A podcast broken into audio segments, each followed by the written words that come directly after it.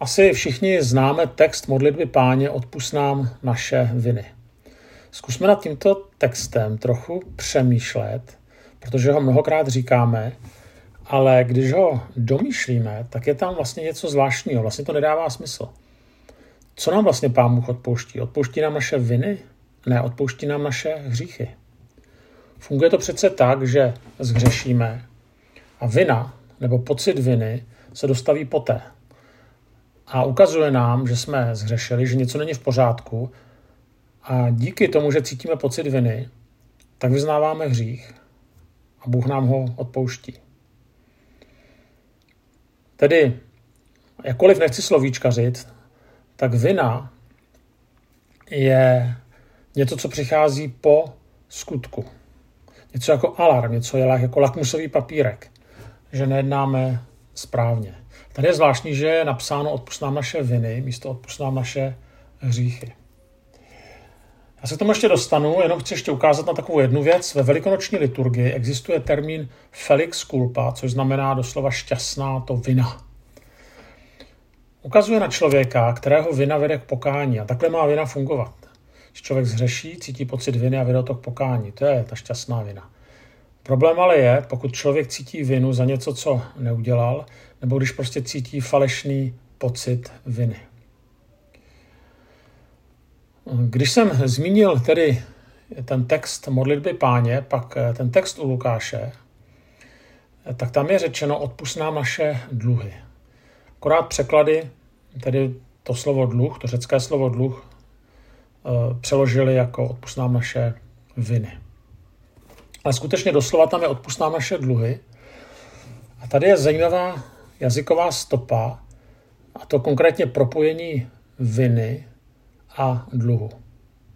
Tedy vina vzniká tam, kde někomu něco dlužíme, kde si to uvědomujeme a kde bychom s tím také rádi něco udělali.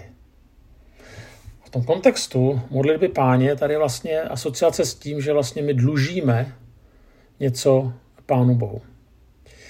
Samozřejmě jsou také lidé, kteří dluží, a nemyslím teďka jenom finance, a jim to jedno, nic necítí, ale o těch teďka mluvit nechci.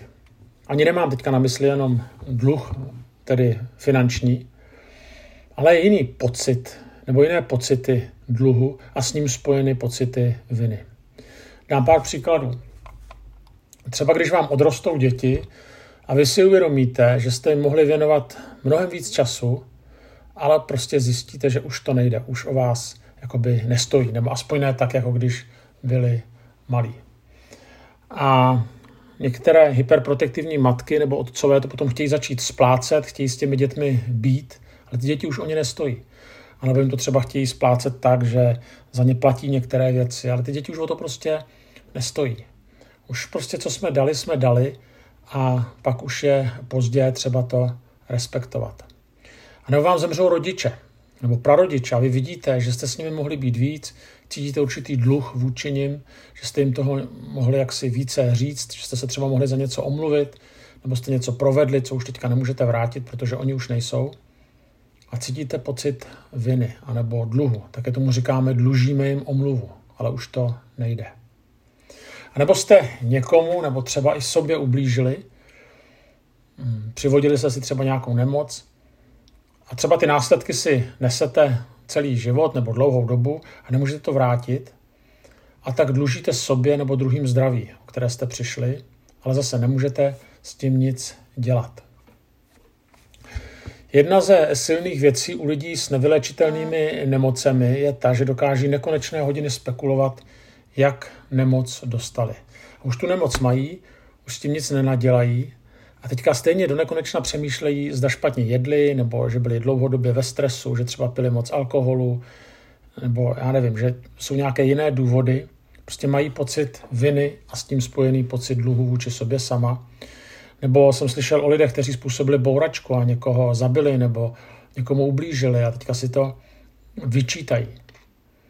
Prostě pocitují vinu. I když eh, to, co udělali, už nemohou vzít zpět. A navíc, když jsem třeba mluvil o těch nemocech, tak se ani nedá přesně povědět, co tu nemoc spustilo. Pokud jste byli někdy ve třetím světě a teďka tam vidíte ty chudáky, kteří tedy nemají eh, to, co máme my, v tom smyslu tedy chudáky a třeba žebrají, tak najednou vás popadne pocit viny. Popadne vás touha rozdat to chudým lidem, rozdat to těm chudákům. Jak, jak to, že já to mám a oni to nemají. Zažil jsem taky takový pocit viny, když, když vznikal sbor, kterém působím, tak jsme odcházeli z jiného sboru v Praze 6 v Davicích a když jsem se dozvěděl, že ten kazatel sboru, z kterého jsme odcházeli, tak měl těžkou rakovinu, tak jsem cítil pocit viny, protože jsme odcházeli nesmířeni. A cítil jsem, že bych se mu měl omluvit nebo s ním alespoň mluvit. Tak jsem cítil dluh vůči němu a potřeboval jsem o některých věcech mluvit, což se žel jenom částečně nakonec stalo. Ale kdybych to ještě mohl zopakovat, bylo by to ještě mnohem intenzivnější. Možná jste četli o dozorcích eh, v různých lágrech, kteří se opíjeli po té, co dělali zle svým eh, vězňům, trápili svoje oběti, eh, ale právě opíjeli se potom proto, aby se vyrovnali s vinou. Samozřejmě někteří, někteří se tak zatvrdili, že jim to bylo jedno. Známe také příklady takzvaných nebo lidí, kteří eh, cítí nějakou třeba i skrytou vinu a teďka trestají sebe sama hm, ve formě třeba toho, že si něco odpírají. A je to nějakým způsobem, že cítí nějakou vinu, ani to nedokáží takhle pojmenovat, eh, ale prostě se trestají různými způsoby. Zároveň ale vina se dá také potlačit a známe příklady, kdy se zdá, že někteří lidé jsou vůči vině zcela imunní a vůbec by jim eh, neuškodilo, kdyby vinu cítili. Nebo naopak potlačují vinu tak, že svoje chování racionalizují, omlouvají a tím vinu bagatelizují nebo potlačují. A tak eh, třeba to bagatelizují tak, ano, chovám se ošklivě ke své rodině, netrávím s ní čas, ale dělám to pro svoji rodinu a proto vydělávám peníze a proto na ní nemám čas. Ano, jsem třeba tvrdý na své děti, na svoji manželku, ale já už mám takovou povahu. Nebo viděl jsem to u svého otce, který byl taky hnusný na, na zase no, třeba moji manželku a tak eh, vlastně opakuju jenom to, co jsem viděl. Jsou to určité vzorce v rodině, které tedy opakují. Nebo třeba podváděl jsem, ano, je to pravda, ale zase podvádí všichni. Jinými slovy, člověk říká, ano, mám dluh, ano, dělám věci špatně, ale vlastně za to nemohu a může za to někdo jiný, může za to, můžou za to nějaké třeba špatné okolnosti. A tak eh, nechci už více psychologizovat, eh, ale pojďme se podívat na tedy tu otázku viny eh, v písmu. Aniž by bylo to slovo vina vysloveno, tak se s tím setkáváme hned na prvních, v prvních částech Bible. Konkrétně v tom příběhu v Genesis, kde čteme, že nejschytralejší ze vší polní zvěře, kterou hospodin učinil, byl had.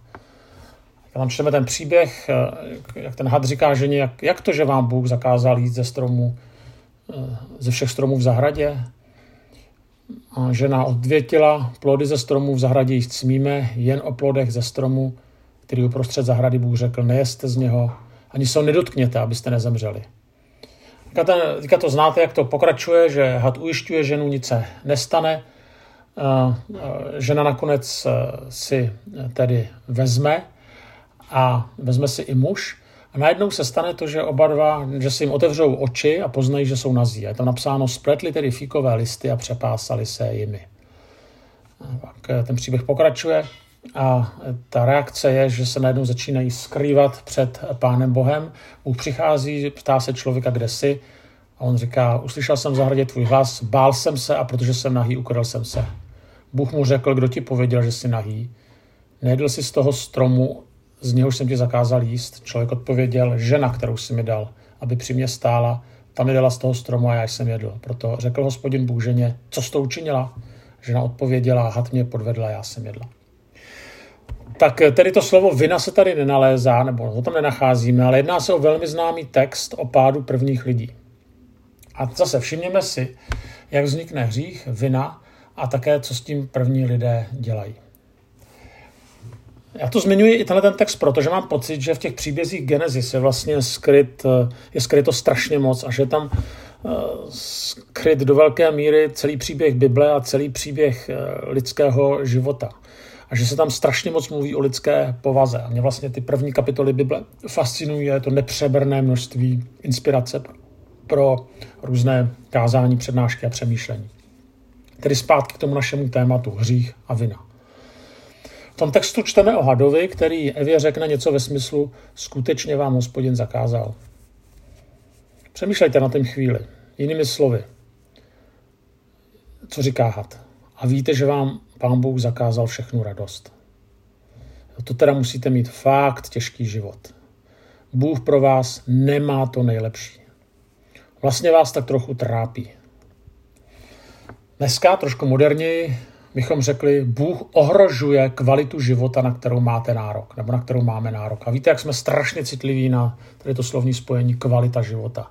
To je taková modla západního člověka 21. století. Na, století. Na to mám nárok a na to mi nikdo nebude sahat. A Bůh je tady od toho, aby mi především kvalitu života vylepšil.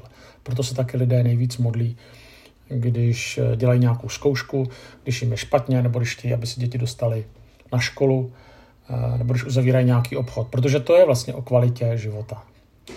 A Eva začne s hadem diskutovat a začne překrucovat boží slovo, protože Bůh nezakázal to, že ze stromu poznání, že se ho nesmí ani dotknout. A tady už něco tady předává. A ten dialog pak pokračuje a had říká, Bůh však ví, tedy Bůh před vámi něco ukryl, aby vám odepsal to, co je pro vás nejlepší. Zase zpátky je ta myšlenka, nemá pro vás to nejlepší. Ale Bůh není jediný, kdo ví, co je pro vás nejlepší. Přichá znova, jak si parafrázuji, a had říká, ten další, kdo to ví, ještě líp než Bůh, tak jsem já. A za chvíli to sladké tajemství prozradím vám. A to sladké tajemství je zní, budete znát dobré i zlé, budete vlastně jako Bůh, jde o více než o poznání. Pokud budete jako Bůh a budete znát dobré a zlé, tak jako Bůh budete rozhodovat. A to je vlastně podstata pokušení, to je podstata i hříchu, že člověk se stává vlastně mírou nebo normou dobrá a zla. Bůh mi nebude říkat, co je dobré a zlé. Ani druzí lidé mi to nebudou říkat. Já sám si to budu určovat. Navíc ten problém je, když člověk přestává věřit, že Bůh skutečně pro nás má to, co je dobré že ví, co dělá, že nechybuje. Jakmile tady tomu člověk přestane důvěřovat, tak je zlé. A právě v tomto okamžiku rozhovoru Evy s hadem se všechno narušuje. A tady ten příběh se opakuje stále dokola. To, co vede k hříchu, není to, že hřích je nepříjemný, jinak bychom nehřešili. No, nepříjemné jsou až následky, ale na ty člověk v té první fázi obyčejně nemyslí. Zároveň je to nedůvěra v Pána Boha. Ale teďka to, co je klíčové pro to téma, protože teďka jsem trošku odběhl od toho pocitu viny, tak je, co Adam a Eva s tím, co provedli, udělají. Jak to vlastně tedy řešit? Prostě tady vidíme, že zhřešili. Chtěli být jako Bůh, podlehli tomu eh, satanovu mámení. A teďka jak s tím naloží? Jak to souvisí s vinou, nebo s pocitem viny? První krok, který udělají, je, že se ukryjí před Pánem Bohem. Proč? V textu přece nečteme, že se na ně Bůh zlobí, ani že jim něco vyčítá. To se stane až později. Jak to, že se před ním, proč se před ním skrývají? To, že se před Bohem ukryjí, není reakce na přímo boží výtku, ale protože cítí vinu, anebo protože cítí dluh.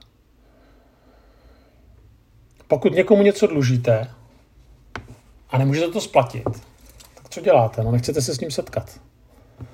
Utíkáte před ním. Skrýváte se před ním. Uděláte to samé, co udělal Adam a Eva. A tady, aniž by to Adamovi a Evě někdo řekl, tak oni ví, že dluží vysvětlení. A vina vlastně vzniká, když dlužíme vysvětlení, anebo spíše přiznání tedy svých chyb. A Samozřejmě pán Bůh je nakonec najde a tak dělají druhou věc. Když už se nemůžou skrývat, tak co začnou dělat s tou, s tou vinou? No začnou vysvětlovat. Tak jako někdy vysvětlujeme my. tak jo, ano, to, co jsme udělali, je to asi nespochybnitelné, prostě jsme to udělali. V tom textu nakonec to řeknou v plné nahotě, tedy doslova, byli nazí. Ale není to moje chyba. Co z toho plyne? No nemusím cítit vinu. Vlastně jsem nezřešil, tudíž nemusím cítit vinu. Říká se tomu racionalizace. A ten, kdo je na vině, tak je ten druhý. Jo, tam ještě přímo řekne, je to ta žena, kterou si mi ty dal, Bože. Ještě tam zdůrazní, ty za to, Bože, můžeš. To znamená nejenom ta žena, ale může za to i Bůh. Jenže když se podíváme, proč Bůh dal Adamovi Evu, nebo ženu, tak aby Adam měl pomoc. Adam potřeboval pomoc a Bůh mu chce dát to nejlepší. A teďka se to otáčí jakoby proti Bohu a Adam to pánu Bohu vyčítá. Když ženu neměl, bylo to špatně, když ji měl, bylo to zase špatně. Tak nakonec, když už eh, není cesty zpátky, tak hovoří žena a ta taky najde výmluvu. No, eh, byl to had? No a to už tam řečeno není, ale eh, kde se ten had tam vzal? Kdo ho stvořil? Asi nemusím odpovídat. Zase za to může tedy Bůh, když nepřímo. Tak co mi chce říct, chudák had už to nemá na koho svést, ale tak to už je určitá nadsázka. Ale to, co chci říct, a to, co tam vidíme, že na vině jsou okolnosti, na vině jsou druzí lidé, na vině je pán Bůh, ale nikoliv já. A teďka je tam takový detail, že Adam a Eva dělají ještě další takovou, takovou akci. A teďka se přepášou. A e, tedy stydí se, protože vina je spojená se studem, vina působí stud a teďka to řeší, ale řeší to sami, ve své síle. Ale prostě ukazuje se, že to nemůže, že to nemůže skrýt před Bohem. Že to je vlastně takový iracionální snaha se vyrovnat svojí aktivitou eh, s pocitem viny. A tohle to skutečně někdy lidé dělají, že začnou horečně dělat nějakou činnost, jakoby ve snaze to odčinit. Začnou eh, dělat nějakou dobročinnou činnost, začnou dávat třeba peníze na charitu, začnou se víc učit, začnou být hodnější na své děti, začnou a já nevím co všechno. Prostě to horečná činnost, jako kdyby si člověk sám začal vyrábět nějaký způsob, jak se, eh, jak si to ospravedlnit, eh, jak vyrovnat se s tím studem, který vina působí. Prostě konat, něco dělat, něco, něco dobrého dělat, nějaké bohulibé skutky. A nakonec Bůh vidíme, že jim místo těch jejich fíkových listů, které si udělali, tak vyrobí kožené suknice. A tady e, vnímáme, že aby něco takového se stalo, tak e, prostě někdo musel zemřít, protože to byla kožená suknice, tudíž muselo zemřít nějaké zvíře, anebo to zvíře vlastně bylo obětováno kvůli jejich selhání a následné vině. Jako kdybych říkal, to nemá smysl, abyste tady se vysnažili sami sebe zakrýt. Zakryje je pán Bůh. Někteří tady to nazývají první evangelium v Biblii. Zároveň ale také vidíme, že kvůli jejich provinění přichází trest, ale ten trest je vylit vlastně na někoho jiného a to je to zvíře, z nějž byla tedy utvořena nebo utkána ta, ta suknice, kterou potom Bůh je překryje. A tak ten text tedy rozehrává problém hříchu, problém viny, ale nedává úplnou odpověď, co s tím. Proto bych chtěl přečíst ještě jeden text. Apoštol Pavel v 1. korinským 7. kapitole říká, jestliže jsem, vám svým, jestliže jsem vás svým dopisem zarmoutil, už toho nelituji. To je síla, ne? On je zarmoutí a pak řekne, nelituji toho. I když jsem toho chvíli litoval. Vidím totiž, že vás ten dopis na čas zarmoutil, ale nyní se raduji. Ne, že jste se zarmoutili, to je důležité, ale že zármutek vás vedl k pokání. Byl to zármutek podle boží vůle. A tak jsme vám nespůsobili žádnou škodu. Zármutek podle boží vůle působí pokání ke spáse a toho není proč litovat. Zármutek po způsobu světa však působí smrt. Pohleďte, k čemu vás vedl tento zármutek podle boží vůle. Jakou ve vás vzbudil opravdovost, ochotu k omluvě, jaké znepokojení, bázeň, jakou touhu, jakou snahu potrestat vyníka. Tím vším jste prokázali, že jste se v této věci zachovali správně. Pavel tady píše o zármutku, nikoliv o vině. Ale myslím si, že není chyba se domnívat, že se jedná o vinu, která vlastně vede k zármutku mnohé lidi. A Pavel tady ukazuje na dvojí výsledek. Říká, ano, může člověk být zarmoucený nebo cítit vinu, ale může to vést jenom ke smrti. A to je vlastně ten příběh prvních lidí. My jsme viděli nejenom jejich zármutek, ale vymlouvání se, skrývání se před Bohem, svalování té viny na druhého, potom snaha nějakým způsobem sám vyrobit něco, nějakou aktivitu, která překryje ten vlastně faleš, ten, ten, ten pocit viny, ten nebyl falešný, ten byl správný, ale tak falešně se s tou vinou vyrovnat. A pak Pavel říká, pak je druhá cesta, to, to je touha po změně, opravdovost, ochota k omluvě, horlivost, bázeň. Tedy nikoli v utápění se v pocitu viny, utápění se ve smutku, ale pokáně následně snaha něco řešit. A tady ta druhá cesta vlastně se nám potom spojuje s tím příběhem v Genesis, že aby člověk se s tou vinou nemusel trápit, tak je vlastně přijmout tu koženou suknici. To znamená přijmout to, že za mě Ježíš zemřel a že když jsem mu vyznal svoje provinění, tak už to nemusím dál racionalizovat. Proč jsem to udělal, proč jsem to neudělal, nějakým způsobem trestat sám sebe, ale prostě přijmout, že mi je odpuštěno. Že jsem jakoby zakryt Ježíšovou obětí. A tak vnímáme, že jaksi vina může být skutečně blahoslavená. To znamená, může to být ukazatel, že se něco nevyvedlo, ale, ale teďka to je důležité, že jsme zhřešili. Ale zároveň existuje vina nežádoucí, která nikam nevede, která vede jenom k sebetrestání, eh, která vede jenom k zármutku, ale následně vede k duchovní smrti. Myslím si, že ta falešná vina, v které se člověk může utápět, tak je někdy nebezpečná v církvi, která někdy pocit falešné viny může zbuzovat. A proto je důležité vidět, že v Kristu nám bylo odpuštěno, že se nemusíme sami trestat, že se nemusíme skrývat za Bohem a že když svoje viny vyznáme, tak si můžeme, tak jsme skutečně přikryti Ježíšovou obětí a můžeme bez pocitu viny kráčet dál. Tak každý by nám v tomhle Pán Bůh pomáhal.